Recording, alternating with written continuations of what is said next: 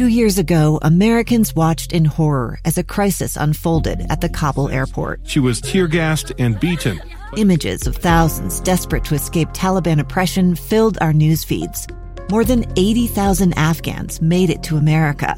But the story didn't end there. It was very cold. There was no power, no heat. Who would help our newest neighbors? I'm Andrea Smardon. In Stranger Becomes Neighbor, you'll hear the stories of some remarkable refugees who left their homes and their dreams behind only to start over from zero. Their only possession was three blankets. And you'll meet Americans who stepped up to help them. You want me to come when you deliver your baby.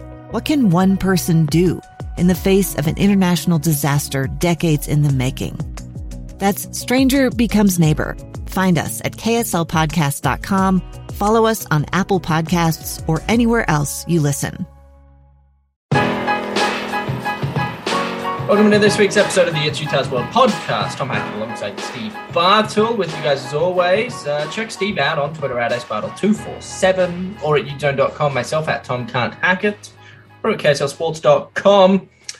Uh, the, the, podcast is sponsored by Nate Wade Subaru, of course. Still, believe it or not, I don't know why they've stuck with us for as long as they have, but they're still there, and uh, they would still love to see you. Look, the car industry is crazy at the minute, but there are more and more people than I think most people realize getting into Subarus, specifically Nate Wade Subarus. So be be on uh, be on the lookout for them. Twenty one oh seven South Main Street. Check them out. I mean, I don't know. I look, I'm not much of a car dealership guy, but I've um I've got a few friends kind of in the industry, and I've bounced around to quite a few. And Nate Wade Subaru is right up there when it comes to uh, customer service, and and you don't get that kind of weird, sleazy car salesman feel down there. They are very transparent. They'd love to see you and um, and help you out. You know, even if you don't buy a car, just answer some of your questions or whatnot. Tell them we sent you, and I don't know, maybe they'll give you a bag of popcorn, take home with you. I don't know. Anyway, uh, big, um, really big week. Re- really, really big week, I guess. Um, Utah's coming off a, a, a pretty instrumental win. Um, and I know we talked about this prior to the game, Steve, and we can talk about it more now. You know, when the, the tragic murder of, of Aaron Lowe occurred, the grieving process for yourself, myself, the football team, everybody kind of that's got some affection towards the program entered this weird grieving phase that was needed. And I made a comment and I said, you know what? I, I just I don't know if the win loss column in 2021's all that all that is all that relevant. You know, I, I, I don't know. I just it's a sport and there's so much passion behind it, and we always consider the win loss column being you know the be all and end all. And when when Aaron Lowe was tragically murdered, I just said, well, it's not that important. Uh, you know, what's right. important is the brotherhood and the family atmosphere up on the hill, and to make sure mentally those guys are okay. And and and I still feel that way. I want you to know. I, I, I still I still truly believe that it just doesn't matter what yeah. happens this season. But I will say this: the, the win against USC was was was really fun to watch. And if they had a loss, they they you know who cares? I, I mean, just again, I don't think it matters. But but if they win and if they can somehow find the strength to use the tragedy that was Aaron Lowe's passing into catapulting them into on the field success, I mean, all the more power to them. Um, yeah. And it started off well against USC. And let's dive into it, Steve. And then we'll get into ASU and all the other, you know, subjects that have been talking about talked about this week. But you were there. Uh, what was yeah. it like, man? Man, it was uh it was uh what was it like?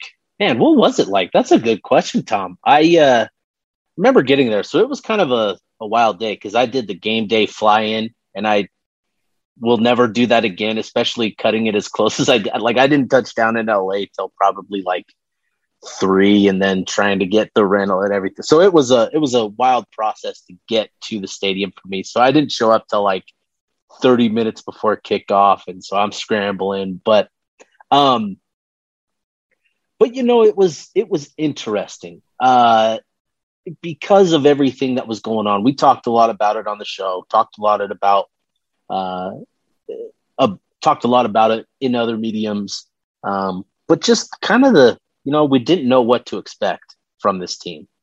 Didn't know how they would respond, didn't know how they would move forward through this. And fortunately, the bye week was there where, you know, these guys were given time to, um, you know, just kind of hang out and, and spend time with one another and become better teammates. I think that was something that uh, a number of players talked about um, as they came out of the bye week was just that opportunity to kind of you know spend time with your teammates and and and and learn more about you know the human being and that kind of stuff.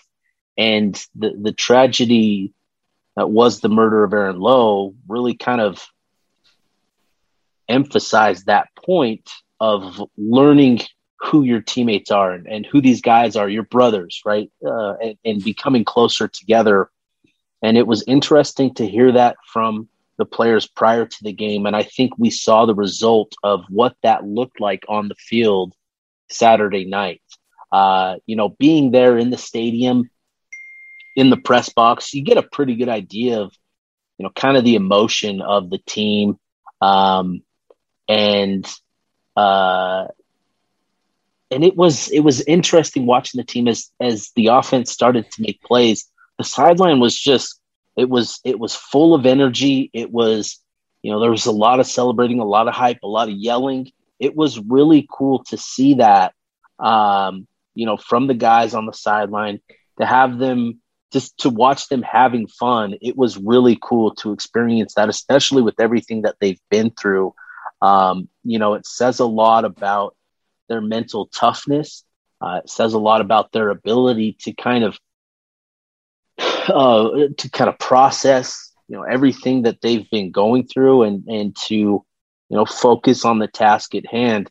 You know, these guys deserve just an incredible amount of credit for going out there, not only like and like like you said, wins and losses is all secondary now. Like it's awesome that they got the win, but it was really cool just to see them out there and having fun and enjoying it and you know and and it's obviously a product of playing good football.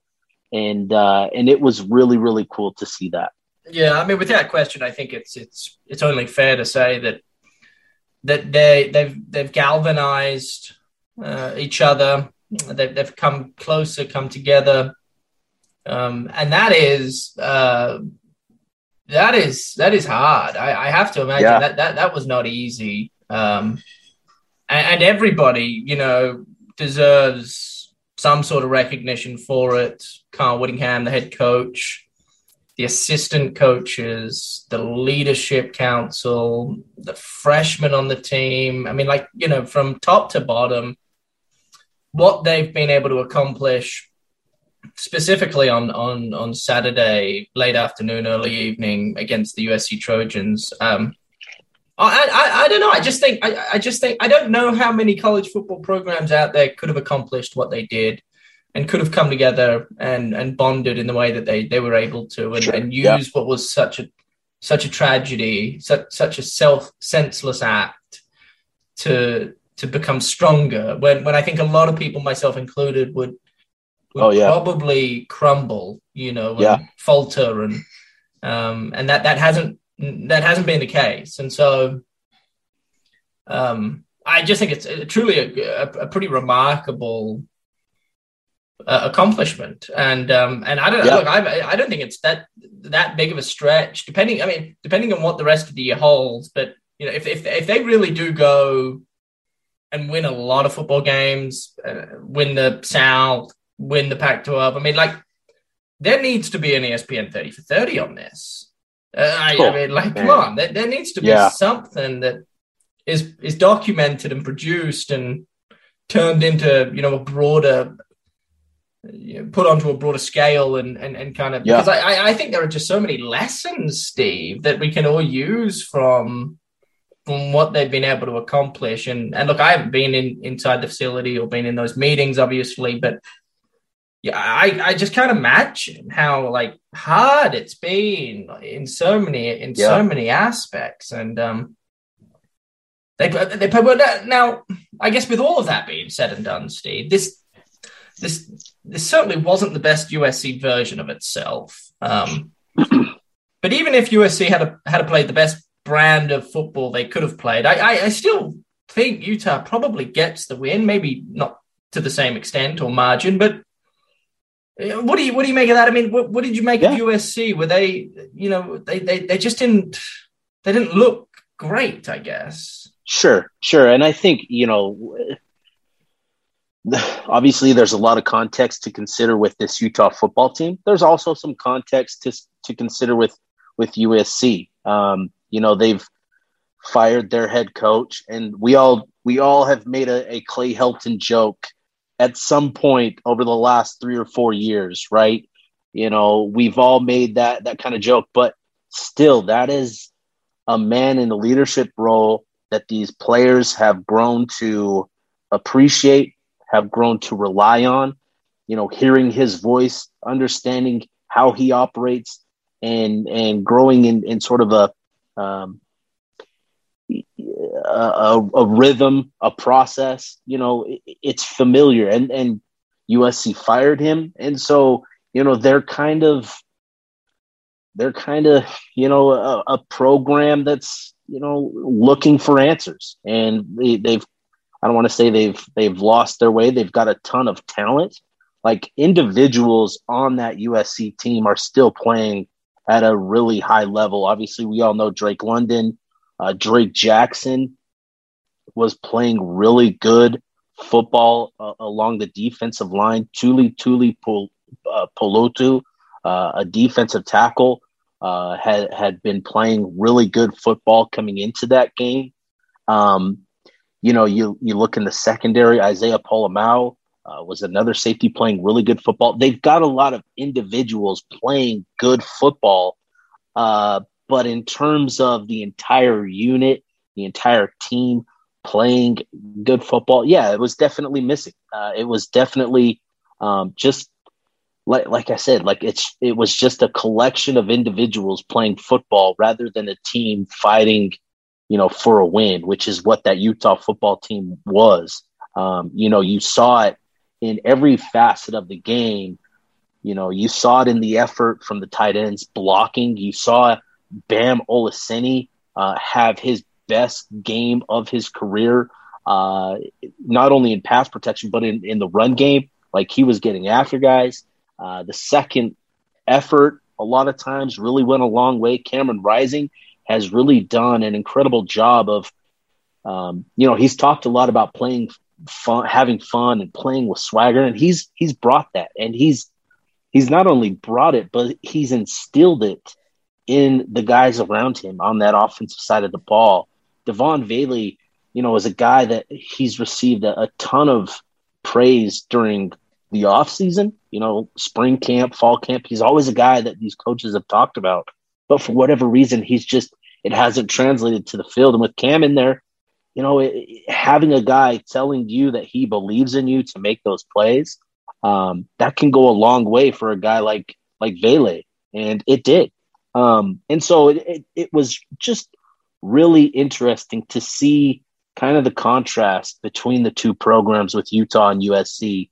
You had a, a lot of talented individuals, um, you know, playing football for USC, where you had a, a, a close knit team that had really come together over the last two weeks coming into that game because of what had happened outside of the football field. Um, and you saw that team come together and play for one another. Uh, and I think that was kind of the the biggest difference. You know, talk a lot about production, but I think you look at the culture of of the two programs, you look at the product on the field. I think that really kind of sums up USC and Utah and where they're at right now.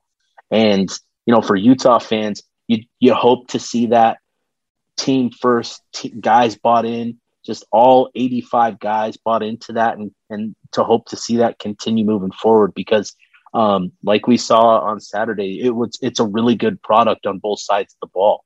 Yeah. Hey, hey, just a quick note for our um, for our listeners out there. I, I don't think people realize this enough, uh, but maybe they do. I could be wrong. Um, and going back to kind of your comments about Clay Helton and the impact, kind of trickle down effect it can have on a football team. And obviously, I was fortunate; I never experienced right. um, a head coach at Utah. Kyle has been there for an eternity. But speaking to people that have, you know, you, you kind of start to have a better understanding of what what it, what it all entails. And basically, the short story is those assistant coaches joined USC because Clay Helton was the head coach. Clay Helton, eh, they were working for Clay Helton. Clay Helton was their boss. Clay Helton believed in them and wanted them a part of the team. And this is kind of how college football coaching staffs operate. You have your little circles and relationships. I mean, it's similar to kind of everyday life and business, I guess, in that sense. But it's a little different. It feels like in, in, in college football and in the NFL, just in the coaching circles you know, if you ever, you know, for example, like Kyle Whittingham, I remember has said, you know, on a few occasions, not pub, I don't know if this has been public or not, but this is he either told me or I heard it somewhere. But he's like, you know, I've, I've got a much, much higher percentage of hiring somebody if I have a personal relationship with them, if I know them, if, or if somebody that, that that that I believe is incredibly credible, you know, um, puts their name out there, you know, in, in, an attempt for me to hire them, then then I'm. But but Kyle Whittingham's probably not just going to hire anybody that he's never heard of or doesn't have you know a networking base with or or can't speak to other people. And so and so what happens when Clay Helton got fired week two of the season is now all of these assistant coaches are starting to consider like their future. They they don't know what the future holds. There's uncertainty if they're going to stick around at USC. In fact, there's probably a good chance very few, if any, of them do. With with with with the new head coach uh, coming in, whatever that may be, and so that that can have a profound impact on the entire team. Because if you're assistant coach, if you're positional coaches who you spend hours with every single day, doesn't have a, a great understanding of what their future, what their future employment holds, you better believe the players pick up on that sort of stuff. And all of a sudden, the entire program can go from having a leader to not having any leadership and having a ton of uncertainty. And then the players are unsure as to what's going to unfold. I mean, it's just chaotic. And I have to, I have to imagine that that is that is what's going on at USC right now. I just, when you watch the football team, when you watch the sideline of the players, you just don't get a good sense that there's much trust between position coaches and players or players and assistant coaches or the executives and the athletic department. There's just not trust. And without trust, it's not possible. So, um, I, you know, it's, it's interesting. And that, and, and, for the record, that is why most programs don't make a coaching change until after the season because during a season is, is is potentially catastrophic and it feels like that's what's going on at USC right now. So we wish them well, but we are fortunate to have beaten them. Um, a few notes to talk about there, Steve. Cam Rising, you mentioned, I thought was very good. I, I, I thought he, he he found a handful of receivers that made plays from Thalia Howard to Devaughn Vele to Britain Covey to Brant Kuithe to Dalton Kincaid. I mean, the list goes on. Solomon Ears did not play. He was banged up. So he did not feature, but but uh, and we don't have a timeline on his return, but it's not season ending, so we should see him back. But but speaking of the offense, and this has been my whole. I'm not just so everybody out there knows, I'm not like an X's and O's guru. Okay, I don't really like understand so like Steve's that guy. Okay, if you want to know, actually, go Steve. Don't come to me. I'll talk to you about kind of you know like the mentality of the group and how I can kind yeah. of see them play out and and you know all of that good stuff. But Steve's X's and O's. But tell you what I do believe in, Steve. And I've said this on this podcast.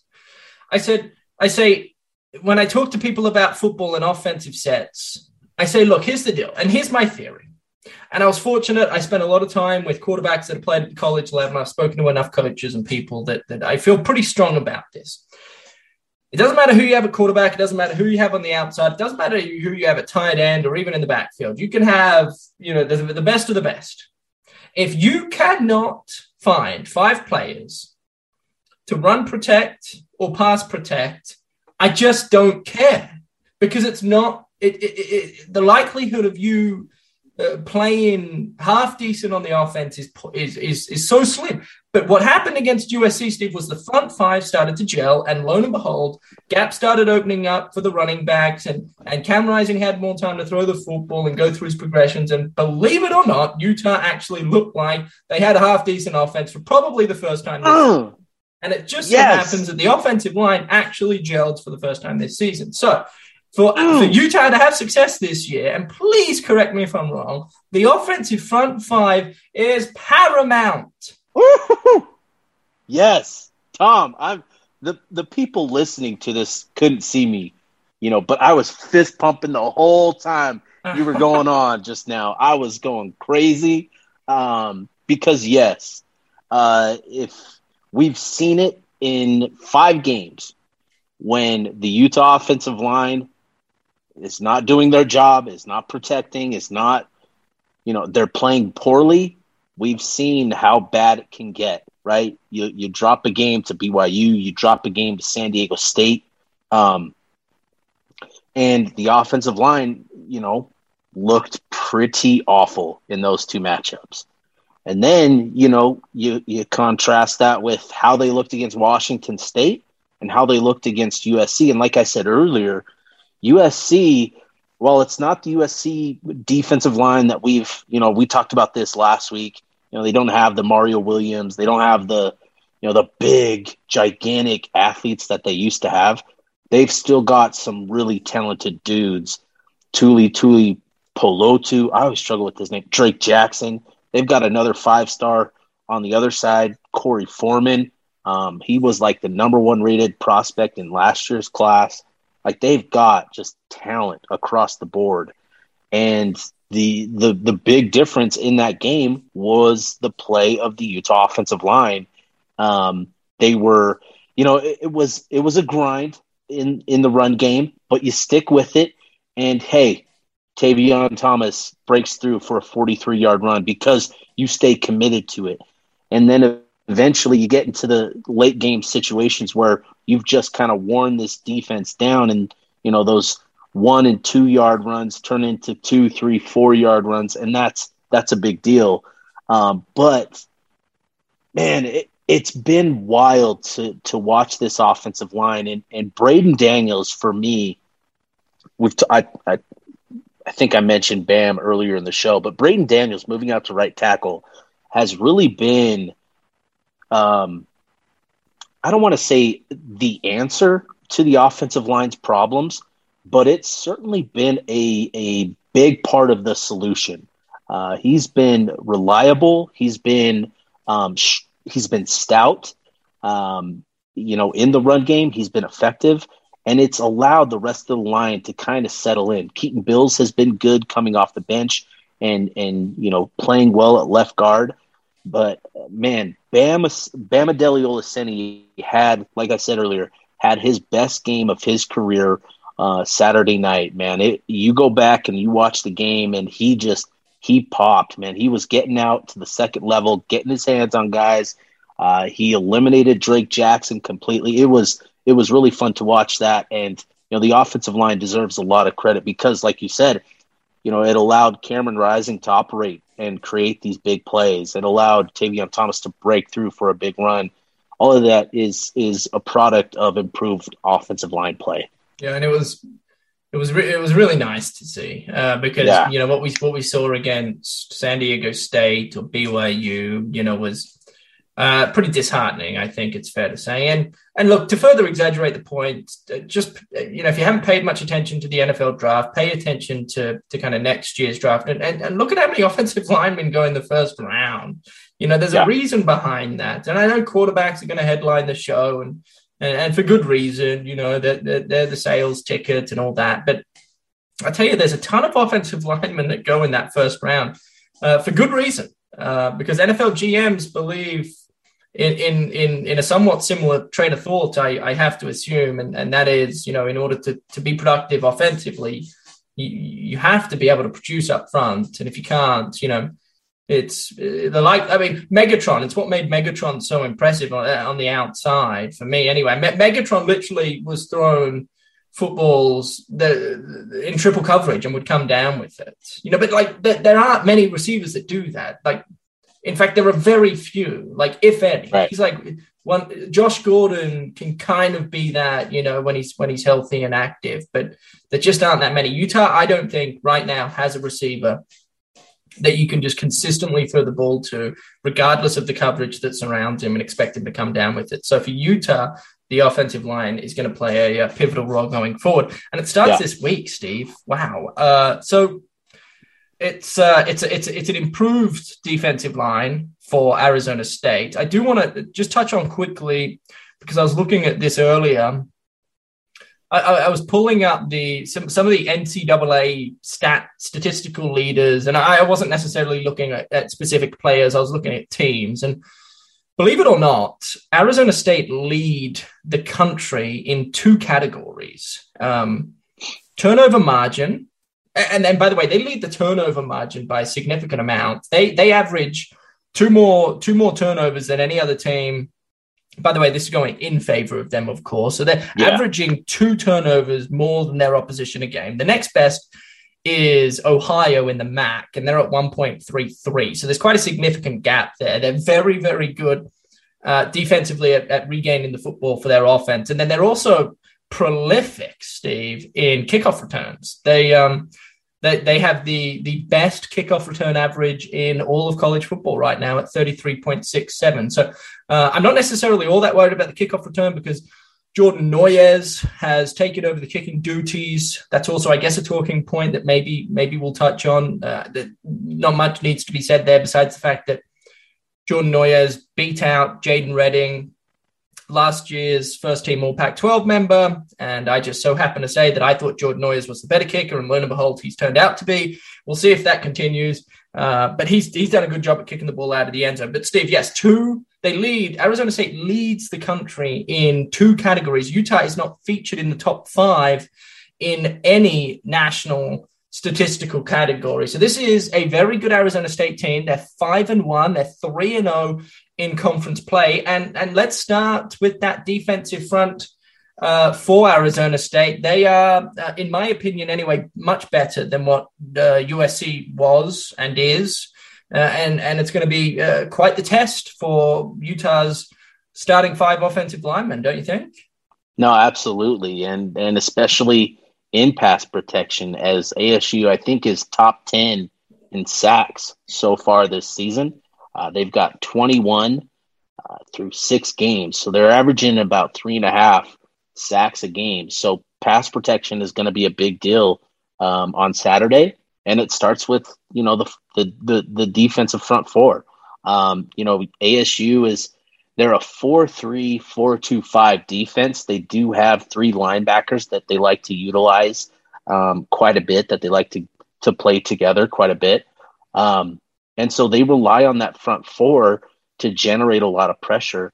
And they've they've uh, they've honestly they've answered the bell. Anthony cooper uh, leads the way with three and a half sacks. Bj green another defensive lineman has three. Tyler johnson has three. Um, all three of those guys, I believe, are defensive ends. And then Omar Norman Lott is a defensive tackle uh, that has two sacks. Um, so that's it's going to be these guys are going to come after you know this this Utah offensive line. They're going to get after it. Uh, they're going to test this group in um, in pass protection. Uh, and like I said, it's it's a much improved defensive front. This is the biggest defensive line that Utah has faced this season. I mean, you look at it; they've got their two defensive tackles are three fifteen. They're listed right. Like Leki Fotu was listed at three twenty, but like there's no way he was he was anything less than than 335 like john Penisini was listed at 315 and and i'm pretty sure he was closer to like 350 and so you know you've got these these defensive tackles at asu one's listed at 315 another is 325 um, they're big big guys and then their defensive ends both of them um, are, are 270 280 type of guys so it's a big uh, defensive line uh, but these guys are still athletic. These guys are are well coached, um, and so they're they're going to test this Utah offensive line, and they've also been very good against the run. Um, I, I think they lead the conference in defensive rushing um, in terms of yards yards allowed.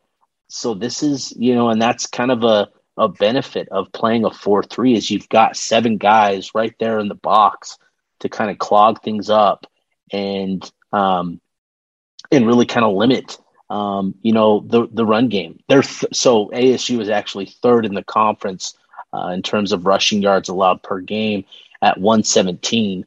Um, so it's it's going to be a grind. It's going to be a test. Uh, Utah offensive lines in the past have actually really done well against these bigger defensive fronts. They've they've struggled quite a bit against the athletic, you know, penetrating defensive lines. Uh, but this is this is arguably going to be the toughest test that Utah offensive line is going to face this season, maybe all of last season, and, and maybe even the, the the year before that, outside of Texas and Oregon. Um, you know, these guys are big, they're athletic, and, and they're well coached, so it's going to be a test. Yeah, so Utah's what through five games, their their, their overall records three and two, and we still don't have kind of a, a legitimate answer. I should legitimate's the wrong word. I'm sorry, but we we don't we don't have an answer as to who the the lead tailback is, who the lead running back is for Utah. And I know a lot of fans out there are, are probably maybe disheartened by that. Maybe they're somewhat concerned that that Utah doesn't have kind of that that that stalwart uh, stalwart back that they've had in the past. But but to be perfectly honest, Steve, I, I I'm not necessarily all that concerned when it comes to who's going to run the football for Utah. I, I actually think um, you know if if we were to try and put a positive spin on this, it actually kind of favors Utah in some regard because you know, it's incredibly difficult for the likes of Arizona State to scout for. You, have got to you've got to scout all of them. Um, from and they're all pretty unique and different, right? Tavion Thomas, more of a a bigger back who, who who can kind of break through internally through the A and B gaps. Micah Bernard has shown that he's he's got the ability to to, to go outside the tackles if need be, uh, and then and then TJ Pledger is probably you know somewhere in and amongst all of that. They, they all have pretty unique skill sets, and um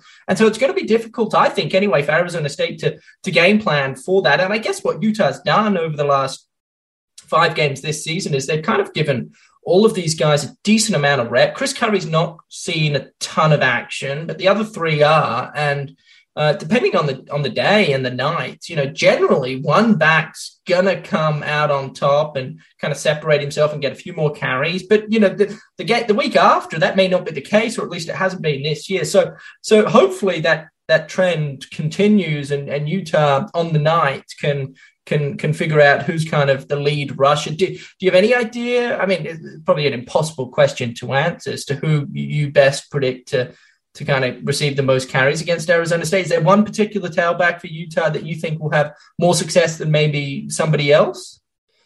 No, I, I think you know it's. I think it's pretty clear that they want Tavion Thomas to kind of be the guy, you know, to kind of be the workhorse. But I think, man, it's been it's been kind of interesting to watch um, these running backs and you know, kind of their performance, what they bring to the field, and everything. Um, you know, it's it's well, you know, you look across the field on Saturday night, and Arizona State is kind of in a very similar situation. They've got three running backs, um, all three of whom are are playing really good football. You've got uh, Rachaad White, who leads the Sun Devils in rushing yards. He also leads the team in receptions. Very good overall back. You've got Daniyel Ngata, who was uh, a, a top priority recruit for Utah um, last season. Uh, and then you've got um, Chip Trayanum, who's, you know, he's a big back, an athletic back. And so they do a good job of getting everybody involved, getting guys touches. And, and the big, the reason they're able to do that is because they all produce. And so, you know, it, as long as Utah, as long as you get production, like who cares where it comes from, right? Like, uh, I hope that we're able to continue to see, you know, Thomas, Bernard, and Pledger all contribute um, to to the effort, you know, on on the offensive side of the ball, uh, because they all, like you said, Tom, they all bring something unique. They all bring something that Arizona State and future opponents have to prepare for. Like, yeah, they they they'll have an idea of what's coming, but you still you've got to defend it.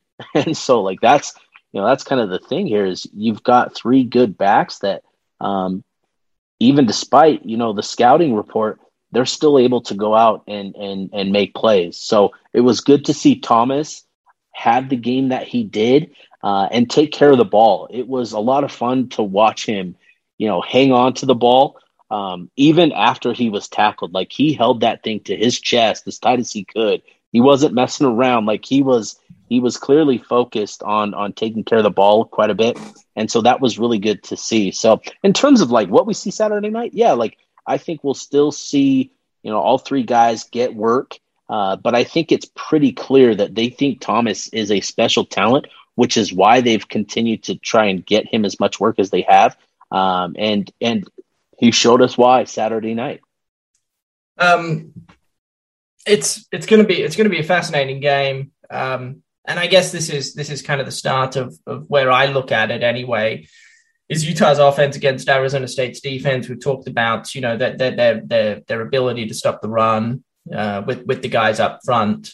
But, but they're also pretty decent, Steve, at, at, at stopping the pass. They're ranked twentieth in um, in the country when it comes to allowing passing yards um, for whatever it's worth. They've they've only allowed one thousand and eighty eight passing yards this season, so their secondary is pretty stout as well. It'd be, and I guess I'm fascinated to see how Utah plans on attacking the Arizona State defense. Do they try and bully them up front and, and, and get some early first downs on the ground? Or are they going to come out swinging and uh, and look to soften up the secondary by by throwing some deep balls and, and stretching that um, that Arizona State defense? I, I don't know the answer. I assume you don't have a great idea either. If you do, please please feel free to share it. But uh, on the flip side of that, something we, we haven't yet touched on is Utah's defense up against Arizona State's offense, and uh, and of course the, the the, the formidable you know offense that is uh, headlined by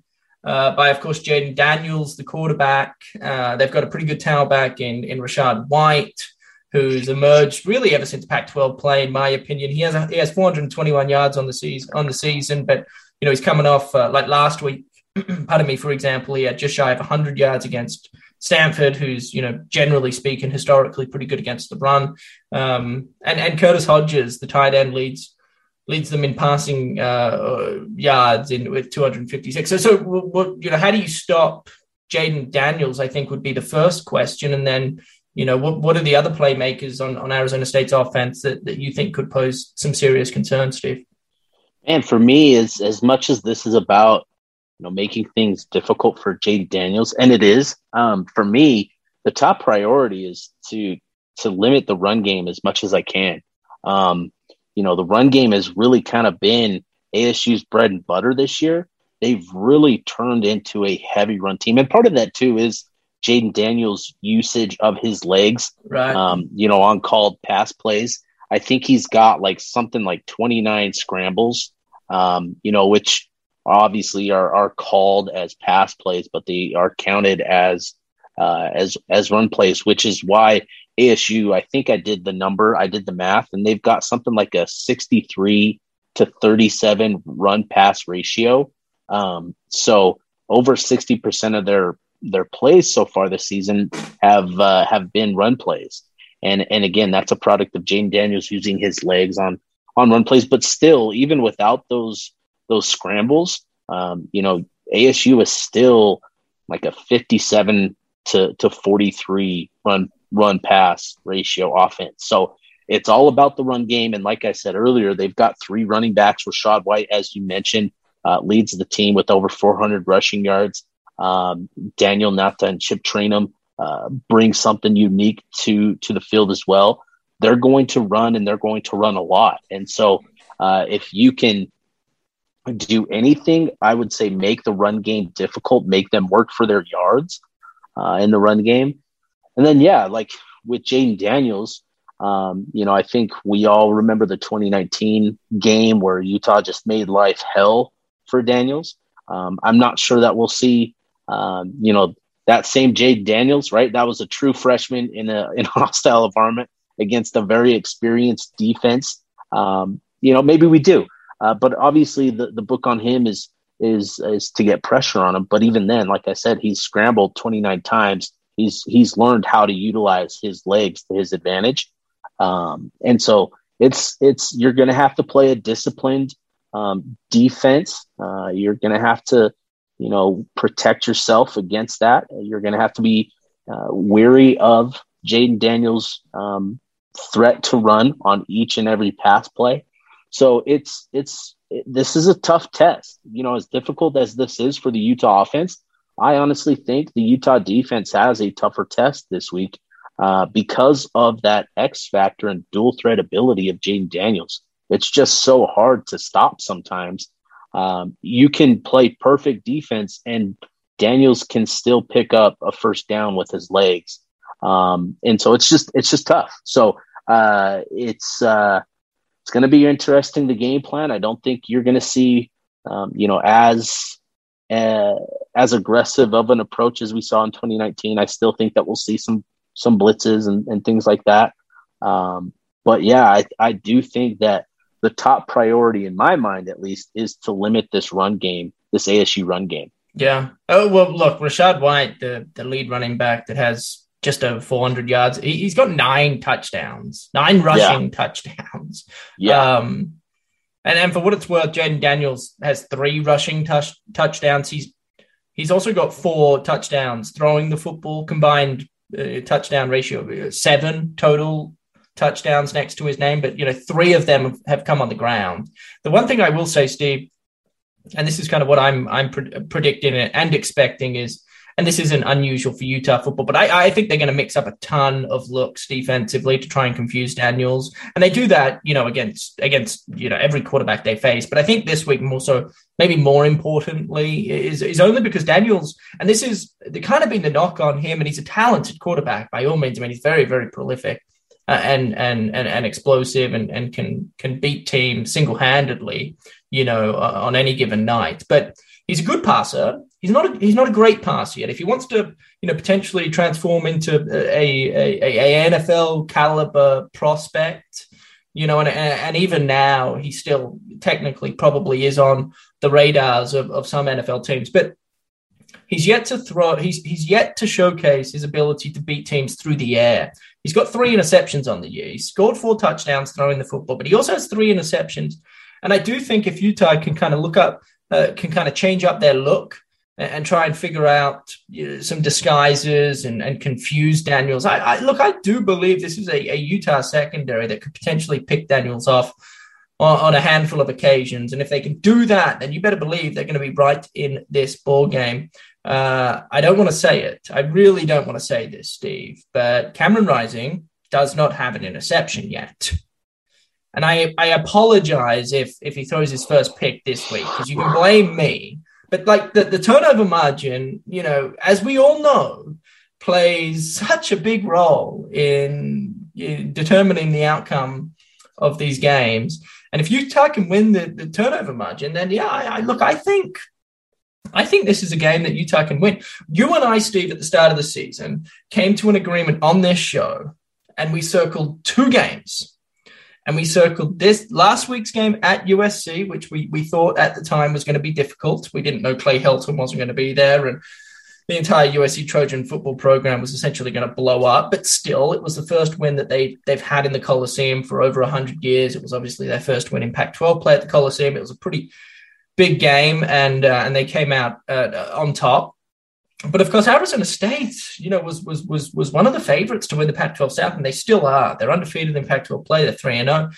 They've been Colorado, UCLA at the Rose Bowl, and of course Stanford a week ago. And so they're outside of Colorado. You have to assume Stanford and and, and UCLA are, are two of the top programs in in all of the Pac-12, and they're two and zero oh against them. So this is uh, this is a really really big test, and I think I think if Utah can get over the line, they're certainly in the driver's seat to win the Pac-12 South. Um, although there are tests that still remain, I think UCLA's a pr- pretty formidable football program at the minute. Uh, they've got you know really uncomfortable matchups against the likes of Oregon State up in the north and and a few others. But but needless to say, we'll start with this week uh, against Arizona State, and um, it'll be fascinating to see how it all unfolds because I, I do personally believe think that this matchup is um, is pretty close, uh, and, and and the two teams are, are, pretty similar in in different ways, but they can be they can be pretty explosive and um, and dangerous uh, depending on the night. I, I, think last time I looked was uh, Vegas had this at a pick'em. So I think you know, look, Yeah. the money's kind of coming into both teams. Nobody's really all that sure, Vegas included, as to what's going to unfold this upcoming weekend when the two teams meet, which um, which which would suggest that yeah, it's it's going to be close, and the turnover margin, you know, may may determine the outcome. So um, so I can't wait. Uh, it's going to be it's going to be a fascinating game. Uh, it'll be what time's the game, Steve? I haven't even looked. Eight o'clock. Eight o'clock. Eight o'clock ESPN. There you go. So you'll have uh, fully pixelated uh, cameras for everybody at Oh, home to enjoy. Uh, no 1280, no, uh, no, no, no, no, you know, high def quality. It'll be all pixelated, like we're back into the year 2000. But that's okay. It'll be football nonetheless. Eight o'clock, uh, Saturday evening, October 16th is the official date. Rice-Eccles Stadium is the location. Steve, you're wonderful. We appreciate you greatly. Um, to everybody out there, please, please, please do yourself a favor. Go follow him on Twitter at sbartle247. And if you don't do that, bloody hell, you better make sure you go to utezone.com because that is the destination for all things Utah football and Utah basketball, I should add. And you can communicate with Steve himself and try and get some insight into what's all happening up there on the hill. KSL Sports is where you can find most of my work at Tom Kern Hackett on Twitter. And of course, we appreciate Nate Wade Subaru for their generosity in sponsoring this podcast. Steve, my man, have fun if I don't speak to you. Appreciate you, on Tom. hill Saturday and um, and enjoy. It'll be fun. See you guys.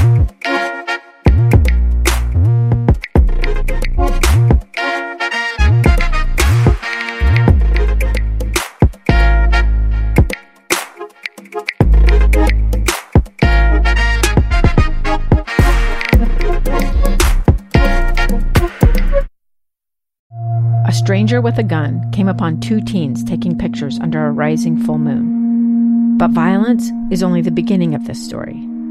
Sometimes I thought, there are no miracles. Yeah, there are. And this is a big one. I'm Amy Donaldson, and I've spent my career talking about how lives are undone by violence. The Letter is a podcast about how lives are remade. Follow The Letter at theletterpodcast.com or wherever you get your podcasts.